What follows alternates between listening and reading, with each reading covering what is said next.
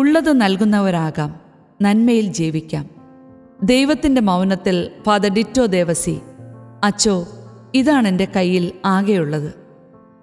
വിദേശത്ത് ഞാൻ ജോലി ചെയ്തിരുന്നപ്പോൾ മുതൽ എനിക്കറിയാവുന്ന ഒരു കുടുംബം ജീസസ് യൂത്ത് മുന്നേറ്റത്തിലൂടെ ക്രിസ്തുവിനെ അനുഭവിച്ച് ഇപ്പോഴും ആഴമേറിയ പ്രാർത്ഥനയിലും വിശ്വാസ ജീവിതത്തിലും നിലനിൽക്കുന്ന അപ്പനും അമ്മയും 3 മക്കളും അടങ്ങുന്ന സന്തുഷ്ട കുടുംബം.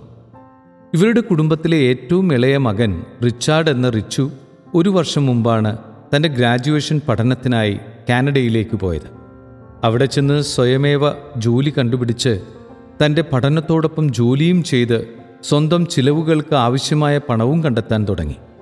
മാതാപിതാക്കളിൽ നിന്നും ജീസസ് യൂത്തിലെ തൻ്റെ കൂട്ടുകാരിൽ നിന്നും കിട്ടിയ വിശ്വാസത്തിൻ്റെ കൈത്തിരി നഷ്ടപ്പെടാതിരിക്കാൻ കാനഡ എന്ന ദേശത്തിൻ്റെ സംസ്കാരവും സ്വാതന്ത്ര്യവും തന്നെ സ്വാധീനിക്കാൻ ഇടയാക്കിയില്ല. താൻ പാർട്ട് ടൈമായി ജോലി ചെയ്യുന്ന കമ്പനിയിൽ നിന്ന് ആദ്യ ശമ്പളം കിട്ടിയപ്പോഴേ അവൻ മനസ്സിൽ ആഗ്രഹിച്ചു, ഇത് എൻ്റെ ഈശോയ്ക്കുള്ളതാണ്. അവൻ തനിക്ക് കിട്ടിയ മുഴുവൻ പൈസയും അവൻ്റെ ഡാഡി വഴി എനിക്കയച്ചു തന്നു. എന്നിട്ടവൻ എന്നോട് പറഞ്ഞു, അച്ഛാ, ഇതാണ് എൻ്റെ കയ്യിൽ ആകെയുള്ള സമ്പാദ്യം, എൻ്റെ ജീവിതത്തിലെ ആദ്യ വരുമാനം. അച്ഛൻ ഇതിൽ നിന്ന് ഒരു ഭാഗം രോഗികളായിട്ടുള്ളവർക്കും മറ്റൊരു ഭാഗം വൈദിക വിദ്യാർത്ഥികൾക്കും ശേഷിക്കുന്നവ പാവപ്പെട്ടവർക്കും കൊടുക്കണം. അവൻ ശിഷ്യന്മാരെ അടുത്തു വിളിച്ചു പറഞ്ഞു, സത്യമായി ഞാൻ നിങ്ങളോട് പറയുന്നു, ഈ ദരിദ്ര വിധവ മറ്റാരെയുംക്കാൾ കൂടുതൽ ഭണ്ഡാരത്തിൽ നിക്ഷേപിച്ചിരിക്കുന്നു. എന്തെന്നാൽ അവരെല്ലാവരും തങ്ങളുടെ സമൃദ്ധിയിൽ നിന്ന് സംഭാവന ചെയ്തു.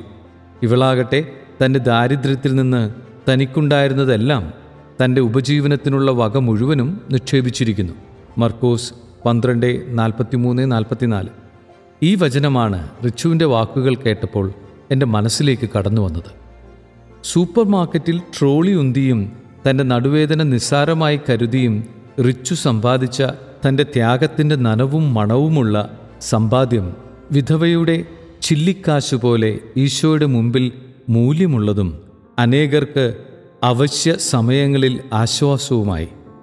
സ്നേഹമുള്ളവരെ, സന്തോഷത്തോടെ നൽകുന്നവരാകുക. അപ്പോൾ സ്വർഗസ്ഥനായ പിതാവിൻ്റെ മുമ്പിൽ ചോദിക്കാനും നിനക്ക് അർഹതയുണ്ടാകും. അങ്ങനെ ചോദിക്കുമ്പോൾ അവൻ അമർത്തി കുലുക്കി നിറച്ചളന്ന് നിന്റെ മടിയിൽ ഇട്ടുതരും.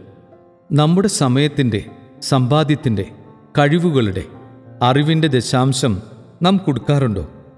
നിന്റെ കയ്യിലുള്ളത് വിധവയുടെ ചില്ലിക്കാശാണെങ്കിലും ബാലൻ്റെ 5 അപ്പവും 2 മീനുമാണെങ്കിലും സ്വാർത്ഥതയില്ലാതെ ലാഭേച്ഛയില്ലാതെ നൽകാൻ തയ്യാറാണോ? അങ്ങനെയെങ്കിൽ ദിവ്യഗുരുവായ ക്രിസ്തു അതിനെ എടുത്ത് വാഴ്ത്തി വിഭജിച്ച് അനേകർക്ക് പകുത്തു നൽകും. അവർ സംതൃപ്തരാകുകയും ചെയ്യും. സന്തോഷത്തോടെ നൽകുന്നവരാകുക, നിത്യജീവൻ കരസ്ഥമാക്കുക.